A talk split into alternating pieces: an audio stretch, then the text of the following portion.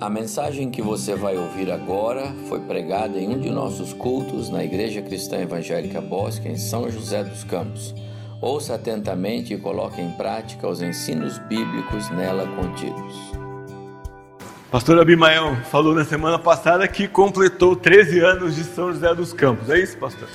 Então, se ele completou 13, minha família e eu completamos 12, porque nós chegamos aqui um ano depois, praticamente, do pastor Abimael. Chegamos aqui, chegando, né? Chegamos Poliana, Priscila e eu, e chegou o Marcos aqui em São José dos Campos duas vezes. Chegou na barriga e chegou ao mundo depois, nesse ano, quando o Senhor nos trouxe aqui para São José dos Campos.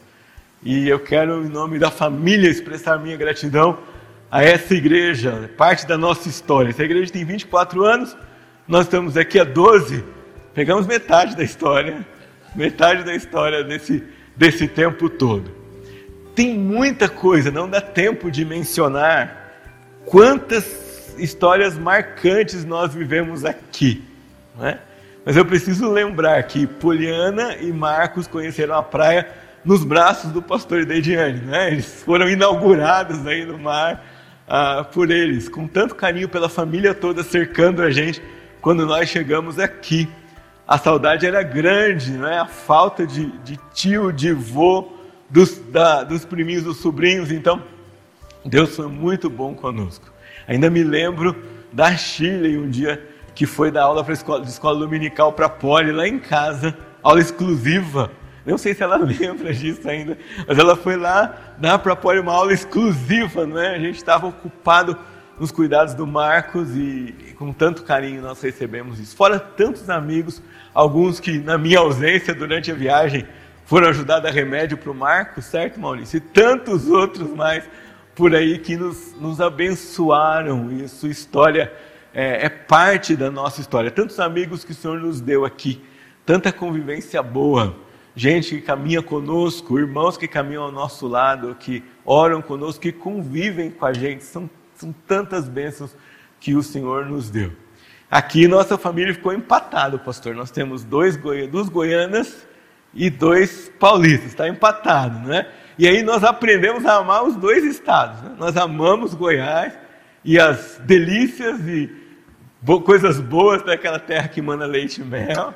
E amamos o estado de São Paulo. A família toda aprendeu a amar os dois estados e admirar o que cada um deles tem de bom e de melhor para oferecer ao povo brasileiro e nossa família tem o privilégio de desfrutar. Nossa gratidão a todos vocês que, apo que apoiam o nosso ministério, a Igreja Cristã Evangélica do Bosque, que nos recebeu tão bem aqui 12 anos atrás e nessa história toda tem abençoado a nossa vida e a nossa família. Muito obrigado. Qual o cartão de aniversário mais criativo que você já recebeu? Eu preciso dizer que minha filha é uma das pessoas que faz os cartões de aniversário mais criativos que eu já vi na minha vida. Não é? Não é que ela compra, não, ela faz, ela inventa um cartão lá com os papéis, retalhos e coisas que ela tem em casa. É um dos. Receber um cartão daquele é receber um presente. É muito significativo. Qual seria um melhor cartão que a Igreja Cristã Evangélica do Bosque poderia receber no seu 24 ano? Há na, na Bíblia sete igrejas muito privilegiadas, porque elas receberam uma carta e um cartão diretamente do Senhor Jesus. Sabe, ah, pastor, nós também recebemos. A palavra não é um cartão, uma carta diretamente do Senhor Jesus? É, mas essas igrejas receberam uma carta especial, com nome, destino, com a cidade, com a localidade deles mencionada, e o remetente era nada mais, nada menos do que o Senhor Jesus. Bom, nas duas ocasiões, tanto na ocasião de aniversário, como se você e eu aqui, não é, chegasse na nossa casa, é carta, se bem que hoje chega pouca carta, né, mas chegasse aí um um torpedo, um SMS, um WhatsApp, um, um e-mail para você e o remetente fosse Jesus Cristo. Né? Não sei como seria a assinatura de e-mail dele, né? talvez dourada, meio assim, é, chamando sua atenção. As duas circunstâncias nos fazem, nos causam duas coisas. A primeira é agradecer. Puxa, se recebesse uma carta de Jesus caprichada, você não ia agradecer? Você ia dizer, obrigado, Jesus. Puxa, que coisa especial. Olha, ninguém, nunca, nunca vi ninguém receber uma carta como essa em toda a história. Na minha igreja ninguém recebeu. É a primeira vez que alguém recebe isso. Mas antes de abrir a carta, todo mundo ia pensar assim: o que será que tem aqui dentro? Qual será a mensagem dessa carta? No aniversário a gente fica muito feliz, mas a gente também, também olha para frente e pensa: o que é que nós queremos, o que é que o Senhor quer de nós nos anos que ainda virão? E o hino que nós cantamos deixa isso muito claro para nós. O que o Senhor quer de nós nos anos que ainda virão? Que nós obedeçamos a Sua voz, que executemos o Seu querer e que tornemos claro, cada dia mais claro, o Seu Evangelho. Quero convidar você para abrir a Bíblia comigo, lá no livro de Apocalipse, no capítulo 2. Eu falei que são sete igrejas, mas nós não vamos ler as sete cartas, vocês podem ficar tranquilos. Vamos ler só a primeira. Carta de, é, carta de João, né? Carta ao Apocalipse. Capítulo 2. Nós vamos ler os primeiros sete versículos. Vamos ficar em pé mais uma vez, em reverência à palavra do Senhor, e vamos ler esse texto. Vocês podem me acompanhar. Ao anjo da igreja em Éfeso, escreve: estas coisas diz aquele que conserva na mão direita as sete estrelas e que anda no meio dos sete candeeiros de ouro. Conheço as tuas obras, tanto o teu labor como a tua perseverança, e que não podes suportar homens maus, e que puseste a prova os que a si mesmos se declaram apóstolos e não são, e os achaste mentirosos. E tens perseverança e suportaste as provas por causa do teu nome, e não te deixaste esmorecer. Tenho, porém, contra ti que abandonaste o teu primeiro amor. Lembra-te, pois, de onde caíste, arrepende-te e volta à prática das primeiras obras. E se não, venho a ti e moverei do seu lugar o teu candeeiro, caso não te arrependas. Tens, contudo, a teu favor que odeias as obras dos nicolaítas, as quais eu também odeio. Quem tem ouvidos para ouvir, ouça o que o Espírito diz às igrejas. Ao vencedor, dar-lhe que se alimente da árvore da vida que encontra no paraíso de Deus. Amém. Os irmãos podem se assentar. A primeira parte do Apocalipse é diferente das outras, porque não é uma parte que vai falar de coisas futurísticas, enigmáticas. Né? Se você seguir lendo o livro do Apocalipse, a partir do versículo 4, João vai descrever acontecimentos que nós podemos só imaginar. Não tem nada paralelo no nosso mundo, nós nunca vimos, né? você nunca viu um culto com 24 anciãos depositando sua coroa no trono de Jesus Cristo. Você nunca viu o culto em que alguém fala quem é digno de abrir o livro. Você nunca viu as testemunhas, os mártires cristãos comparecerem diante do Senhor com as suas roupas brancas lavadas pelo sangue do Cordeiro.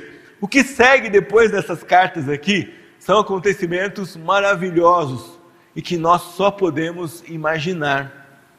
João tentou descrever no livro aquilo que ele viu, mas a gente sabe que aquilo que ele viu é muito mais impressionante do que aquilo que ele conseguiu registrar e do que ele conseguiu escrever. Porque as maravilhas do Senhor vão além da nossa linguagem, além daquilo que nós podemos compreender e registrar de maneira compreensível aqui. Mas antes dessa parte toda especial do livro, nós temos uma parte mais presente, nós podemos chamar assim, uma parte mais compreensível, compreensível, uma parte mais normal que faz parte mais do nosso cotidiano, que são mensagens do Senhor Jesus Cristo às sete igrejas da Ásia Menor. Algumas dessas cartas encorajadoras, outras dessas cartas mais duras, mas todas elas, apesar de terem sido cartas dirigidas a igrejas locais daquela época, são cartas para mim e para você. Preciso lembrar você que toda vez que eu mencionar aqui a palavra igreja, eu estou significando você e eu. Nós temos um costume de pensar na igreja como instituição, não é? Temos o costume de pensar na igreja é o pastor e os presbíteros. Ah, mas a igreja não são essas questões institucionais, nós precisamos dela, mas não somos essas questões. Nós somos povo salvo, ajuntado no grupo que se reúne geograficamente para espalhar o Evangelho de Jesus. Então, toda vez que você mencionar aqui, ou ouvir aqui, que Deus fala com a sua igreja, ou é uma mensagem para a sua igreja, você tem que lembrar, é uma mensagem para mim. Deus está falando comigo. Todas essas cartas começam da mesma forma. Ao anjo da igreja em Éfeso, escreve. E anjo aqui é um outro jeito de chamar pastor. Você vai dizer assim: opa, que diferente, não é? E a palavra anjo na nossa língua adquiriu contornos que a Bíblia não tem. Alguém fala assim: olha que anjinho sentado ali no banco, alguém bem comportadinho, tranquilinho. Mas anjo, se fosse traduzida para a nossa língua, porque ela não foi traduzida, ela foi transliterada, não é? Trouxeram do grego com o mesmo som para nós praticamente. Aqui estaria escrito: ao mensageiro da igreja em Éfeso, escreve. Você, puxa, se a carta é enviada ao pastor e ao mensageiro da igreja, o que ela tem a ver com os outros? E aí a palavra anjo nos ajuda a compreender isso. O pastor não é aquele que recebe a carta sozinho. Ele recebe a carta para comunicar essa carta para a igreja.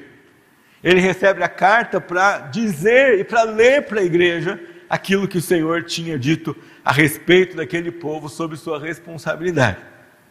Todas essas cartas vão ser entregues ao pastor, que não é a igreja sozinho, que não é o único responsável por tudo o que acontece na igreja, mas é o responsável pra, por dizer, para dizer à igreja a mensagem do Senhor Jesus Cristo e aquilo que o Senhor Jesus pede. Olha comigo agora aqui, quem é o remetente dessa carta? O remetente dessa carta é Jesus, mas olha como ele é descrito. Estas coisas diz aquele que conserva na mão direita as sete estrelas e que anda no meio dos sete candeeiros de ouro. Você vai pensar, puxa, mas o Senhor falou que nesse ponto Apocalipse é, não era tão, tão simbólico. O que seriam essas sete estrelas e sete candeeiros de ouro? É uma referência de Jesus às sete igrejas com que ele vai falar aqui no Apocalipse.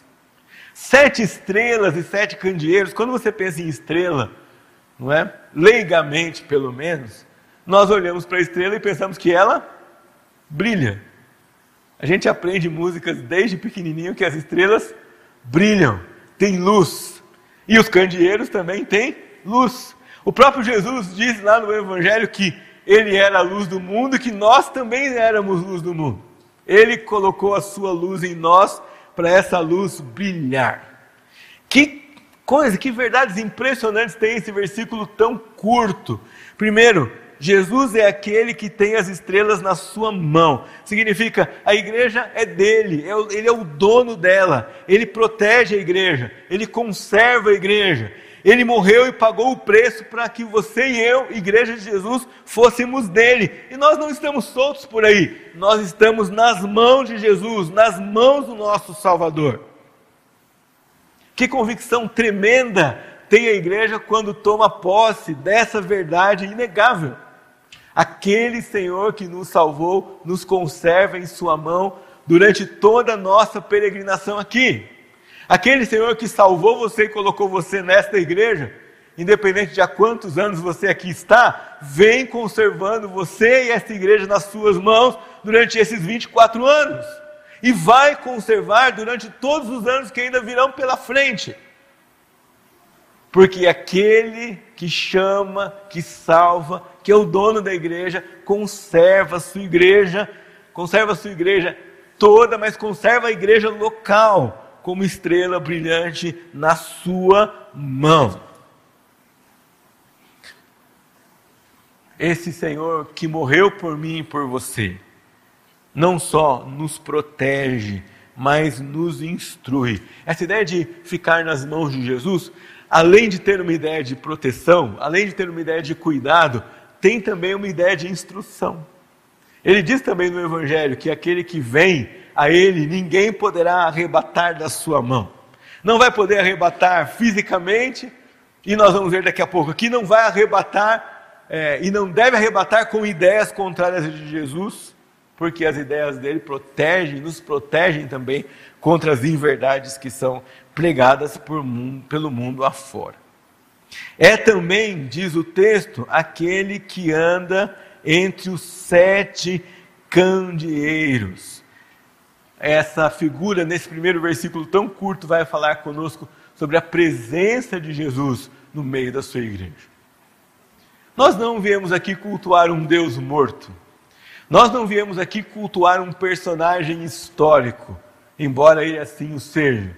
Nós viemos aqui cultuar o nosso Salvador, que se faz presente aqui por meio do seu Espírito. Se faz presente aqui por meio dos elementos da ceia, quando nós celebramos a ceia do Senhor. Ele anda no meio dos seus candeeiros, ele anda no meio da sua igreja. Ele não está apenas nas páginas de um livro que registra a sua história. A presença dele conosco garante a possibilidade de nós cumprirmos a missão que ele nos deu. Ele nos deu uma missão grande, nós chamamos de grande comissão, mas ele nos deu condição também igualmente grande para fazermos isso, para pregar o Evangelho de Jesus, porque ele está conosco. Ele diz que está conosco até a consumação dos séculos. Até depois da sua morte. Até depois que você morrer, ele continua aqui garantindo a sua obra, até que tudo se conforme de acordo com sua palavra. O texto segue, e aí nós vamos conhecer quem é o, o destinatário dessa carta. Quem é a igreja de Éfeso? Eu não, vou ser, não sei se você se lembra mas é uma das igrejas mais exemplares do Novo Testamento.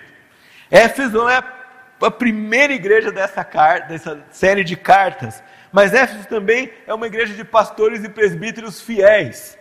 Quando Paulo está caminhando para o final de sua vida, ele chama os pastores e presbíteros de Éfeso e instrui esse povo. Éfeso é a igreja da palavra, Éfeso é a igreja do envio de obreiros. Todas as sete igrejas no Apocalipse que vêm depois, as cartas que vão ser enviadas depois, são igrejas filhas da igreja de Éfeso. Olhe comigo, você não precisa abrir, mas escute aqui. Atos capítulo 19, de 8 a 10. Olha o que Lucas testemunha a respeito dessa igreja. Durante três meses, estando em Éfeso, Paulo frequentou a sinagoga, onde falava ousadamente, dissertando e persuadindo com respeito ao reino de Deus. Visto que alguns deles se mostravam empedernidos e descrentes, falando mal do caminho diante da multidão, Paulo, apartando-se deles, separou os discípulos, passando a discorrer na escola de Tirano, treinamento de obreiros. Durou isto cerca de dois anos. Agora olhe comigo o final do versículo 10. Durou isso cerca de dois anos, dando ensejo a que todos os habitantes da Ásia ouvissem a palavra do Senhor, tanto judeus como gregos. Que igreja fervorosa é essa? Não estava preocupada só em cuidar dos seus membros, nem em pregar aos de Éfeso, mas estava comprometida a que todos, todos, judeus e gregos da Ásia, recebessem a mensagem do Evangelho do Senhor Jesus. Nós não temos aqui uma evidência clara, mas nós temos esse versículo como sinal de que esse povo saiu a pregar o Evangelho. E as outras seis igrejas são fruto da sua pregação e da sua vida de comprometimento com esse Senhor que mantém a sua igreja na mão e que é presente no meio de sua igreja. Essa é uma das cartas mais bonitas e lendo essas cartas, você também percebe que era uma das igrejas mais exemplares. E as cartas têm, e essa carta tem elogios e uma repreensão. Quando nós lemos os elogios, nós vamos aprender sobre práticas que nós, como igreja, não devemos abandonar. Elas devem ser constantes na nossa vida. E com a repreensão, nós vamos aprender a respeito de um apelo que você e eu sempre devemos voltar a ele. Você vai ver na ocasião que você já ouviu o pastor Evaldo pregar sobre isso algumas vezes, nós já cantamos aqui algumas vezes. É, é uma repreensão de lembrança a todos nós e que deve ser constante na nossa vida aqui. Versículo 2, Jesus diz assim: Conheço as tuas obras, tanto o teu labor como a tua perseverança. Que trio de palavras, já imaginou nisso? Obras, labor e perseverança. Labor não é uma palavra que a gente usa muito hoje. Talvez os mais novos nem tenham contato, não tenham tido contato com ela ainda. Mas sabe aquele dia que você chega em casa cansado porque estudou muito? Sabe aquele dia que você trabalhou exaustivamente é, e não teve nem um minutinho de folga, não deu nem para tomar aquele cafezinho lá no seu trabalho? Sabe aquele dia que você atendeu pessoas uma atrás da outra, conversou com gente, falou com pessoas, falou de Jesus, atendeu as coisas da casa? Sabe, mãe, aquele dia que você não parou um minutinho, não deu nem aquela respirada conciliando trabalho, casa e tantas outras coisas. A palavra labor quer dizer isso. Um trabalho intenso. Não era um trabalho é, leve. Não era uma mera ocupação. Mas labor é um trabalho intenso que implica você gastar energia mental, energia física e ocupar-se disso. O labor é um trabalho duro, incentivado pelo, pelo Senhor Jesus. E não se engane, quando o Senhor Jesus disse que Ele nos chama para pregar o Evangelho, Ele não fala de um caminho suave. Ele deixa claro isso para nós. Quando falam com Ele sobre o descanso, Ele diz assim: Eu trabalho porque o meu Pai trabalha até agora.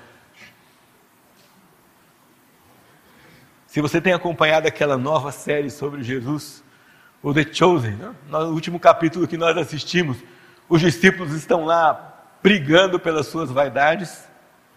Jesus passa por eles cansado, com os pés sangrando, depois de ter é, estado com pessoas do amanhecer até altas horas da noite. O autor desse filme captou o que Jesus queria dizer com o trabalho na sua obra. É trabalho duro, é trabalho que gasta, implica sacrifício, implica sofrimento, implica esforço. Obra, labor e perseverança. Aquele que trabalha esforçadamente não pode fazer sem perseverança. E a perseverança aqui, nesse texto, é ligada ao futuro. Vocês vão ver mais lá no final do capítulo que todas essas igrejas são chamadas a olhar para a consumação, são chamadas a olhar para a promessa de Jesus, que vai se cumprir plenamente no futuro. Tudo aquilo que você perceber na sua vida como não cumprido plenamente agora, enquanto você peregrina aqui nessa terra, vai ser cumprido naquele dia, é, cabalmente pelo Senhor Jesus, quando Ele vier e consumar tudo. Se você viver aqui, fazendo as tarefas do cotidiano, atendendo às ordens de Jesus, pensando nesse tempo, você não vai perseverar. Nós perseveramos à medida que nós olhamos para as promessas daquele que nos chamou. As tarefas do cotidiano podem ser executadas de forma mais esperançosa na proporção que nós aguardamos pela concretização da obra do Senhor Jesus em nós e na história. O reverso também é verdadeiro. Quando você e eu nos ocupamos demais com as coisas do presente e colocamos os olhos tão somente na, na, nas coisas do presente, deixamos de olhar o futuro que Jesus nos prometeu, nós somos acometidos de desesperança, de desânimo, de fadiga, de falta de vontade de se ocupar da obra de Deus. Perseverança no labor de Cristo aqui inclui paciência. É tanto uma paciência perseverante quanto uma perseverança paciente. E o que é isso? É uma qualidade interior que se expressa no aguardo de Jesus, em cuja ausência o crente firmemente testemunha dele, até mesmo o ponto de sofrer morte e perseguição. Quando Jesus foi embora, ele nos deixou outro consolador para se relacionar conosco. Mas quando ele foi aos céus, ele deixou aqui seus representantes. E esse representante não é o outro consolador. Esse representante somos eu e você. Eu queria perguntar a você, nos tantos anos mais que o Senhor der a esta igreja, e que o Senhor contar com você, trazer você, chamar você para trabalhar aqui, quanto você está disposto a perseverar na obra do Senhor? Quanto você está disposto a se sacrificar pela obra do Senhor? Quanto você está disposto a se ocupar da obra do Senhor? Se essa carta aqui fosse para você, se hoje você recebesse de Jesus um cartão de aniversário, e nesse cartão tivesse uma pergunta, e a pergunta era: fosse quanto você está disposto a dar a sua vida pra, por aquele que deu a vida inteira por você? Qual seria a sua resposta? Se nós formos acometidos por perseguição um dia, qual será a sua resposta? Achei muita graça um tempo desse atrás que é, o pessoal começou a falar de perseguição, não é? E você tinha as maiores, as reações mais diversas. E eu ficava olhando de vez em quando alguns assim, irmãos, vamos orar para que nós não sejamos perseguidos. Mas quando eu olho para a palavra de Deus, tem o contrário aqui. Aqui diz: bem-aventurados aqueles que são perseguidos. Quando nós ouvimos a igreja perseguida fora dos nossos arraiais aqui testemunhar a, a, o clamor daqueles irmãos cristãos, é, ore pra, não é assim, ore para que o Senhor nos livre da perseguição, é, mas ore para que nós tenhamos coragem de testemunhar a respeito de Jesus. Investimento pessoal, de se ocupar com a obra do Senhor. Quanto você está disposto a isso? Me lembro quando era pequeno, cantávamos na igreja um hino que dizia assim: Quero eu cantar e orar e ocupado sempre estar na seara do Senhor. É, e a tia que dirigia nossas reuniões era um exemplo para nós, porque ela, anos a fio, durante toda a nossa infância, foi ocupada nos ajudando a crescer no Senhor Jesus, como crianças envolvidas naquela igreja. Mas o texto segue, e além de dizer sobre labor, obras e perseverança, na segunda parte do versículo 2 diz: E não pode suportar os homens maus, e puseste à prova os que a si mesmos se declaram apóstolos e não são, e os achaste mentirosos. Talvez se você não tivesse a referência, você ia perceber que esse texto é bastante atual, não é? Falsos apóstolos que se apresentam como apóstolos de Jesus, mas assim não são. Essa postura de se ocupar sacrificialmente na obra do Senhor, ela é acompanhada de pureza, de santidade. Veja que o, o, o texto não diz, você se sente mal com o homem mau, você percebe o homem mau, não diz, você não pode suportar o homem mau, você não tolera, você resiste, você não quer aquele que fala mentiras por perto de você. Os apóstolos, quando começaram a pregar o Evangelho, tiveram de ser corajosos em vários episódios para resistir o homem mau, enfrentaram prisões e açoites. Você pode se lembrar da história de Filipos, quando os discípulos curam aquela, os apóstolos curam aquela jovem adivinhadora e pagam com prisão porque afrontam aqueles que ah, se aproveitavam daquela, daquela moça. E assim, cada, cada episódio deles é, era, era recheado de coragem para rechaçar mensagem que não era verdadeira. A ponto de dizerem assim: importa que nós agrademos ao Senhor e não aos homens. Querem nos prender? Prendam-nos. Querem nos açoitar? Açoitem-nos, mas nós não vamos admitir como verdade aquilo que é mentira. A pessoa cujo coração realmente é totalmente devotado a servir ao Senhor não pode dar espaço ao mal e àqueles que o praticam de maneira proposital.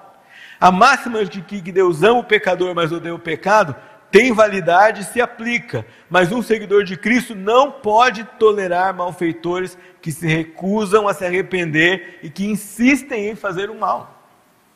Mas, de quem você está falando? O texto não está dizendo aqui de bandidos arrependidos ou de salteadores. O texto está dizendo aqui de pessoas que pregavam um pseudo-evangelho e que não podiam ter autoridade nem espaço na igreja do Senhor Jesus.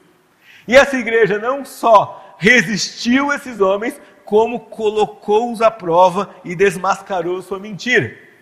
Então, além de santidade, eles tinham aqui discernimento. Esses falsos pregadores obviamente, não se, não se apresentavam como mentirosos. Pelo contrário, a sua mensagem tinha aparência de verdade. Nenhum falso pregador chega diante da igreja de Jesus ou diante do povo e fala assim: boa noite, eu sou um falso pregador e o que eu vou pregar para vocês é um evangelho falso. Pelo contrário, a conversa deles é mansa, ela enreda, ela engana aqueles que não estão com ouvidos atentos. Mas a igreja em Éfeso não se curvava a esse tipo de pregação. E claramente dizia: nós não podemos aceitar o evangelho que não é do Senhor Jesus, que não é de alguém comissionado pelo Senhor Jesus, que não é de alguém que prega na autoridade do Senhor Jesus. Paulo recomenda aos Tessalonicenses que eles deviam examinar tudo. João, escrevendo à igreja que recebe sua carta, diz para eles: provem os espíritos que essa carta e todos esses textos bíblicos ensinam para nós é que a vida cristã perseverante exige que o evangelho pregado por Jesus seja a nossa régua naquilo que ouvimos. Paulo aos Gálatas diz que se alguém pregar outro evangelho, ainda que seja um anjo, um anjo deve ser considerado anátema, maldito, nós não vamos ouvir. Nós queremos ouvir o evangelho de Jesus. Essa questão, atualmente, toma outros contornos. E eu queria chamar sua atenção para isso. Quando nós desejamos ouvir apenas aquilo que nos faz bem, apenas aquilo que massageia o nosso ego, que encanta a nossa meninice, que nos faz idólatras de nós mesmos, nós estamos ouvindo heresia e nós estamos ouvindo um falso evangelho. Não nos interessa. Você e eu somos chamados a cuidar muito bem dos nossos ouvidos. Nós queremos ouvir o Evangelho do Senhor Jesus e nada mais. O problema é que se você é um crente desavisado, se você se sente bem, isso embota, trava, deixa anestesiado o seu sentido, do seu discernimento, você pode acabar não percebendo o engodo de uma mensagem centrada em si mesmo e não centrada em Cristo Jesus. A igreja de hoje convive com mais heresias do que a igreja de Éfeso. É claro que convive. A igreja de Éfeso estava ali no ano 100, cento e pouco depois de Cristo. Nós estamos no ano 2000, 1900 anos a mais para você ouvir coisas que é, pregam por aí. A igreja cristã evangélica do Bosque dos Eucaliptos está nessa história de dois mil anos a 24 anos. Tem outro fator da nossa época aqui também nossa realidade é muito veloz. As heresias hoje chegam com alta tecnologia e em fibra ótica. É? Muito rápido. Um estudo da Universidade de Southern California diz o seguinte: é, que todos os dias a quantidade de informação recebida por uma pessoa é equivalente ao conteúdo de 174 jornais. Você pode imaginar isso? Não sei quantos de vocês já folheou um jornal, né? Os mais experientes, com certeza, já folhearam um jornal é, aí. Meu pai comprava dois jornais todos os dias, era a Gazeta Esportiva e o Vale Paraibano. Então sempre tinha um jornal em casa. Como ele trabalhava no açougue, o jornal virava embalagem depois. Ah, mas folhear aquele jornal grandão, não é? Eu era pequenininho, pega aquele livrão, aquele jornal, jornalzão, não era tarefa fácil. Letra pequenininha, certo? Fonte 10, 8, assim, letra pequenininha para você ler. Mas o que você recebe hoje via WhatsApp, Telegram, Facebook, Instagram, e-mail, televisão, YouTube é, e tudo mais que tem por aí. Eu, a última vez que eu contei, estavam à nossa disposição 72 redes sociais, então você pode imaginar quanta coisa tem nesse mundo por aí. 174 jornais, cinco vezes mais do que um cidadão recebia em 1986. 6. Com base em uma fórmula que calcula a quantidade de dados armazenada e enviada no mundo, considerando todas as mídias, a pesquisa também aponta que uma pessoa produz em média seis jornais de informação por dia. Você pode imaginar quanta bobagem, quanta mentira, quanto falso evangelho, quanta heresia, quanta informação que não edifica, e que afasta você de Deus, vem em tudo isso. E vem na sua casa, e vem no seu telefone, no seu bolso, vem sorrateiramente, vem instantaneamente, e esse é o perigo, é tão instantâneo que você não tem tempo de pensar. Se Satanás já era o chefe dos mentirosos, já era um teólogo falso antigamente, imagina nos dias de hoje. Se ele já enganava com aparência de bem, imagina nos dias de hoje.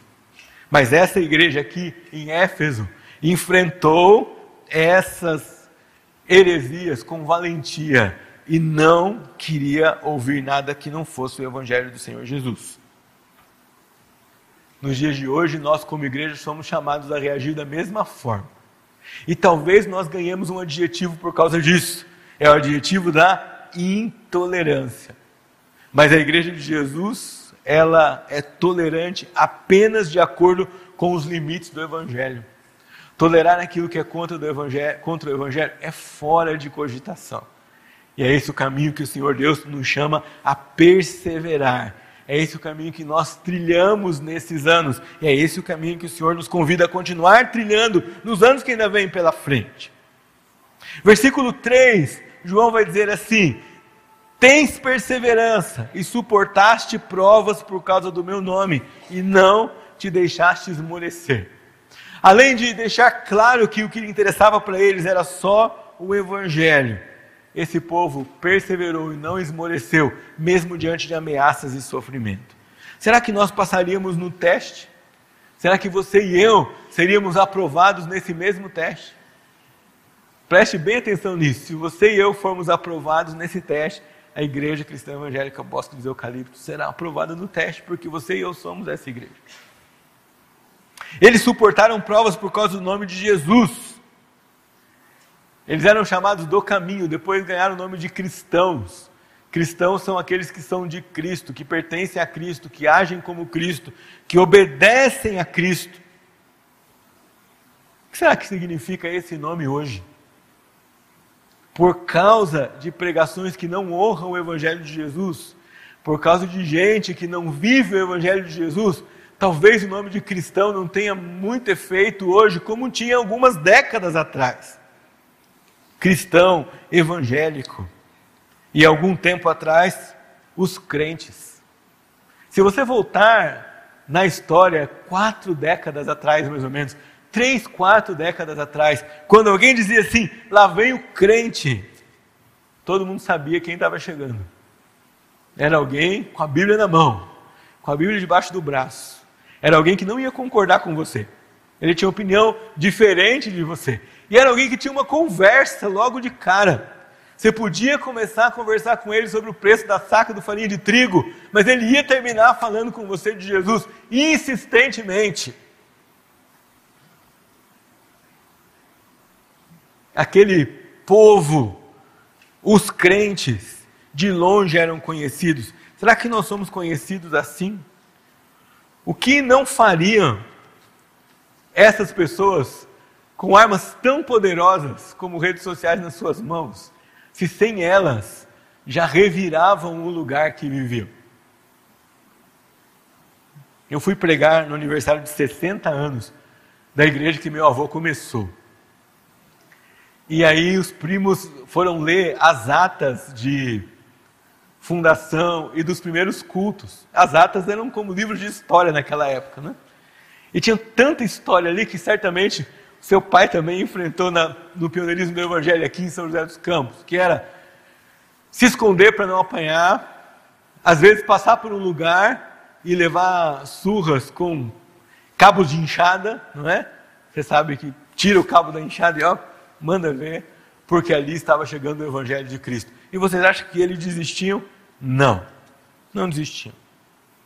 Meu avô nem foi à escola, mas aprendeu a ler a Bíblia e estudava para pregar a palavra de Deus dentro das suas limitações. Crentes que eram conhecidos pelo nome enfrentavam qualquer coisa na sua vida. O que nós podemos fazer para que esse nome honroso seja recuperado nos nossos dias. O que você e eu podemos contribuir para isso? O que nós juntos, como Igreja Cristã Evangélica do Bosque, nesses 24 anos e nos que virão, vamos fazer para que o nome de Cristo seja honrado, conhecido por meio da nossa vida. Nós cantamos um hino, cantamos cotidianamente um hino que diz assim: Leva tu contigo o nome de Jesus, o Salvador. Esse nome dá conforto, hoje, sempre, onde for, nome bom, doce a fé, esperança do porvir. É como diz aqui João para sua igreja. Nós levamos o nome, ele é doce a fé por causa da esperança daquilo que há de vir. Quantos elogios para essa igreja? Quantas práticas boas ele nos lembra que nós não podemos deixar de ter na nossa igreja, na minha e na sua vida. Mas chega ao ponto aqui, no versículo 4, de uma repreensão. Tenho, porém, contra ti que abandonaste o teu primeiro amor. Quantos sermões você já ouviu sobre o primeiro amor? Quantos sermões o Senhor já pregou sobre o primeiro amor? Quantas vezes nós já não cantamos aqui, durante esses 24 anos, sobre voltar ao primeiro amor? Essa repreensão à igreja de Éfeso é uma igreja, é uma repreensão recorrente. Agora preste atenção. Jesus não disse que eles não amavam. Jesus não disse que eles não tinham amor. Jesus não disse que eles tinham é, abandonado toda e qualquer expressão do amor. Esse amor pelo qual o Senhor chama a atenção deles tem um adjetivo: é o primeiro amor. Jesus está dizendo para eles é: eu tenho uma coisa contra vocês. Vocês amam, mas vocês não amam como antigamente.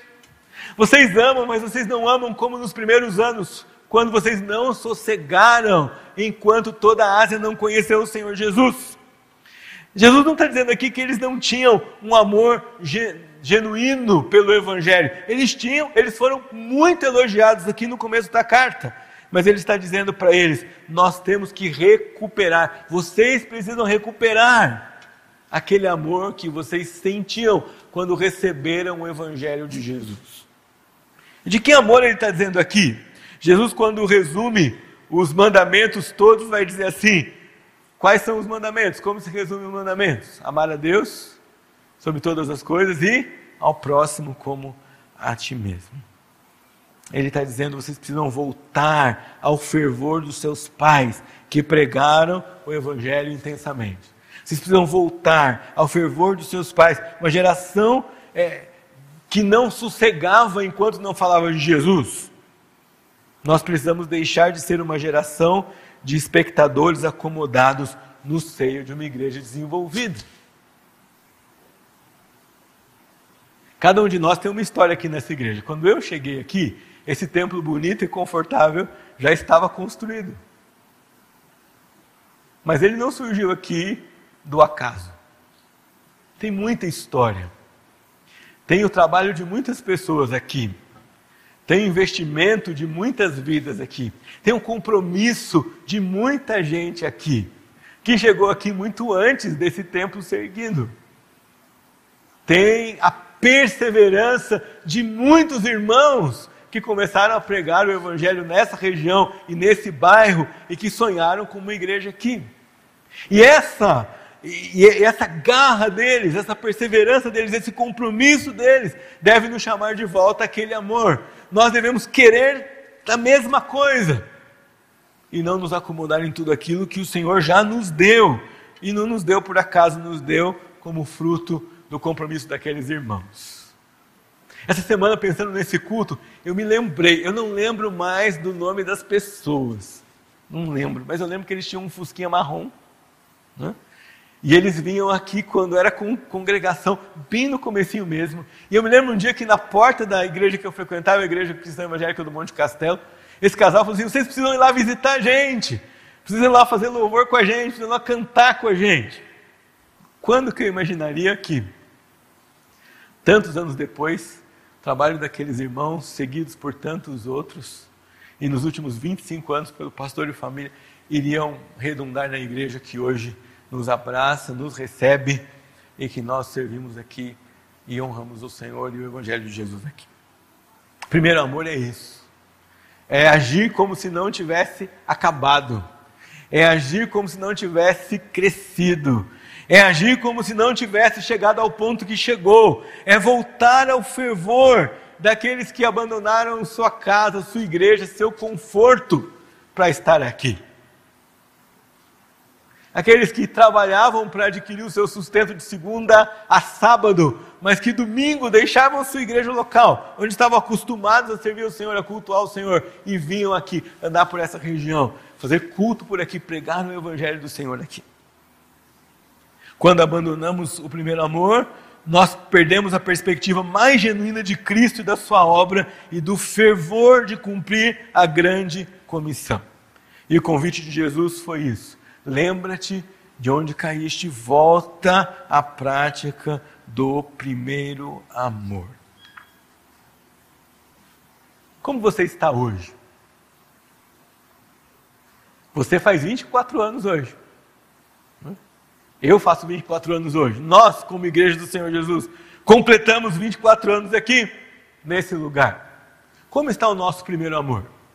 Como está o seu primeiro amor?